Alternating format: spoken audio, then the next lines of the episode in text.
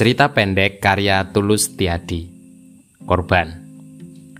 Usianya sudah 15 tahun. Tatapan matanya lebar namun kelihatan hampa. Sebenarnya bukanlah anak bodoh Namun sedikit keterbelakangan mental. Kadang senyum sendiri serta bersuara tidak jelas. Badannya yang bongsor seolah kebanyakan makan walau dagingnya kendor. Kadang masih bisa berpikir normal Namun kadang kehilangan ingatan Sejak pagi Wali hanya tersenyum sendiri dan duduk manis di kursi. Kebetulan hari ini ayahnya, Haji Sonan, mengumpulkan kerabat dan teman pengajian. Mereka berniat membahas pelaksanaan Idul Kurban yang akan datang 20 hari lagi. Segala sesuatunya telah disiapkan dengan baik agar tidak mengecewakan para tamunya.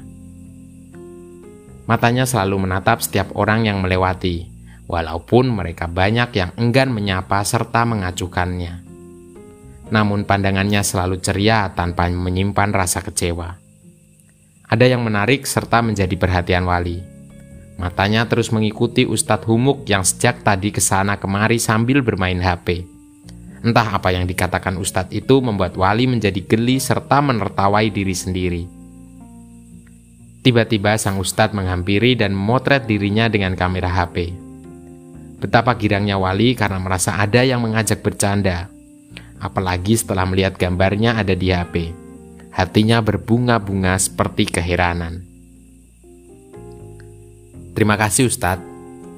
Ucap Wali sambil berkali-kali berganti gaya tak ubahnya foto model. Kemudian Ustadz Humuk meletakkan pantatnya di kursi dekat Wali. Lewat HP tersebut, sang Ustadz sedang melakukan tawar-menawar harga ternak. Anak itu hanya bengong sambil memperhatikan apa yang dibicarakan. Harga yang mencapai belasan juta telah menjadi perbincangan yang begitu hangat. Tiba-tiba seorang perempuan menghampiri Wali, menyodorkan segelas susu hangat. Namun ditolaknya mentah-mentah sehingga membuat kecewa sang kakak. Ayo, mumpung masih hangat, pinta sang kakak. Wali tetap menolaknya dan memalingkan muka ke belakang. Wali, ini telanjur dibuatkan, nanti mubazir. Bujuk sang kakak. Aku tidak mau, jawab Wali sambil meninggalkan tempat duduknya. Ketika pandangannya melihat undangan sedang mengambil hidangan di meja, ada perasaan aneh pada perut Wali. Daging yang begitu lezat dan mereka santap tidak seperti apa yang dirasakan. Perutnya langsung mual, kepalanya pusing, serta hilanglah nafsu makannya. Mau makan? Tawar salah seorang tamu kepada wali. Bukannya menjawab, tetapi langsung melangkahkan kaki menjauhi perjamuan tersebut. Dua tahun sudah wali tidak makan daging. Perutnya selalu berontak jika melihat menu lezat tersebut. Sudah diperiksakan ke dokter namun tiada hasilnya. Bertanya ke paranormal tak bisa diterka. Juga konsultasi dengan ahli herbal pun belum menemukan solusi. Obat yang telah diminum tidak berpengaruh. Keadaan seperti itu akhirnya dibiarkan saja serta sudah tidak ada yang memperhatikan. Perutnya menjadi korban dari sebuah keadaan. Janganlah takut makan agar jadi kuat dan sehat. Pujuk Ustadz Humuk. Terima kasih, jawaban yang selalu diucapkan. Lihatlah mereka semua bersuka cita untuk menikmati hidangan. Wali hanya tersenyum dengan menahan perutnya yang terasa mual. Kejadian itu berawal dua tahun silam, ketika Wali ke masjid melihat upacara ritual pemotongan hewan korban.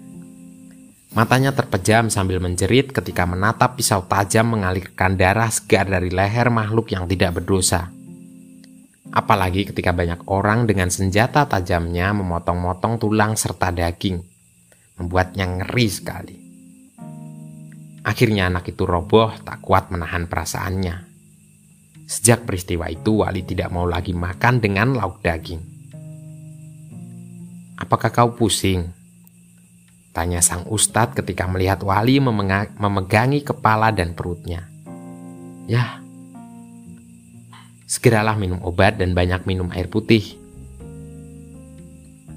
Wali hanya menggelengkan kepala Percuma obat-obatan juga tidak akan membantu menyembuhkan mual dan pusing yang dialaminya.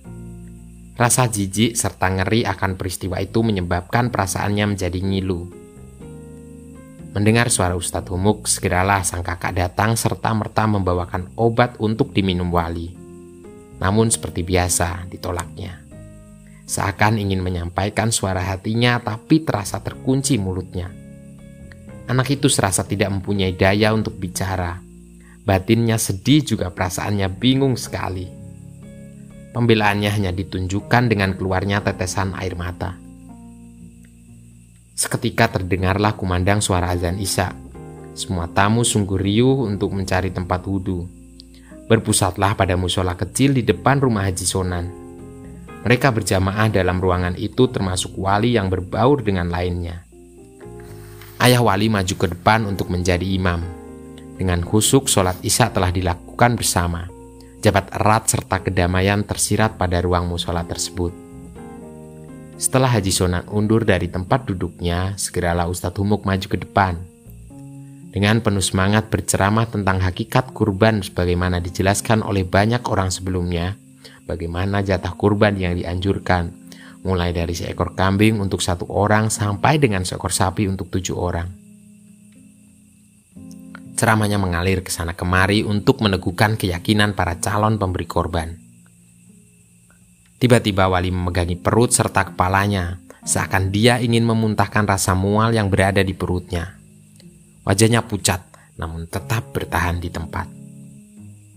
Selanjutnya, terjadilah perbincangan di antara mereka menyangkut harga sebuah ternak kurban serta yang ingin melaksanakannya. Senyuman menebar juga kicauan riuh dari jamaah yang bersemangat ingin menjalankan ritual tersebut.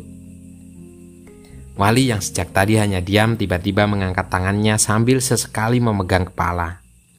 Tak kepada siapa dia ingin mengajukan pertanyaan itu. Namun sikapnya telah membuat orang-orang yang berada di situ bengong memperhatikan apa yang dia lakukan. Oh ya, ada apa Wali? Apa kamu ingin mengatakan sesuatu?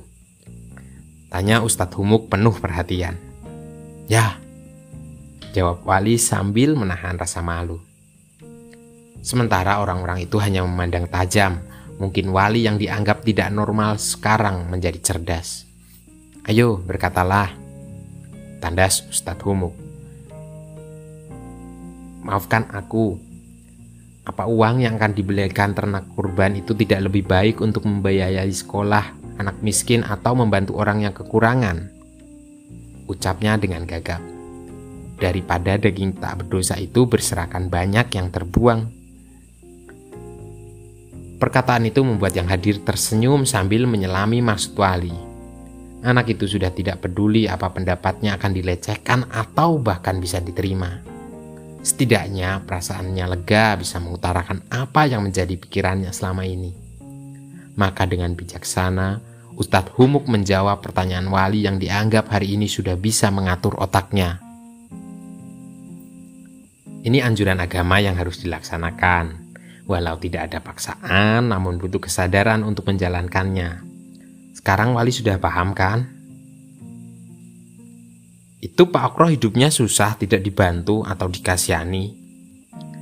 Ucap wali sambil menunjuk arah rumah Pak Cokro yang memang kurang mampu. Ini urusan agama wali, jawab Ustadz dengan senyum. Pak Cokro tidak seiman dengan kita, jadi diutamakan yang seiman dulu. Maafkan aku deh Ustadz, sahut Haji Sonan. Kalian semua tahu anakku seperti itu, jadi mohon tidak ditanggapi ya.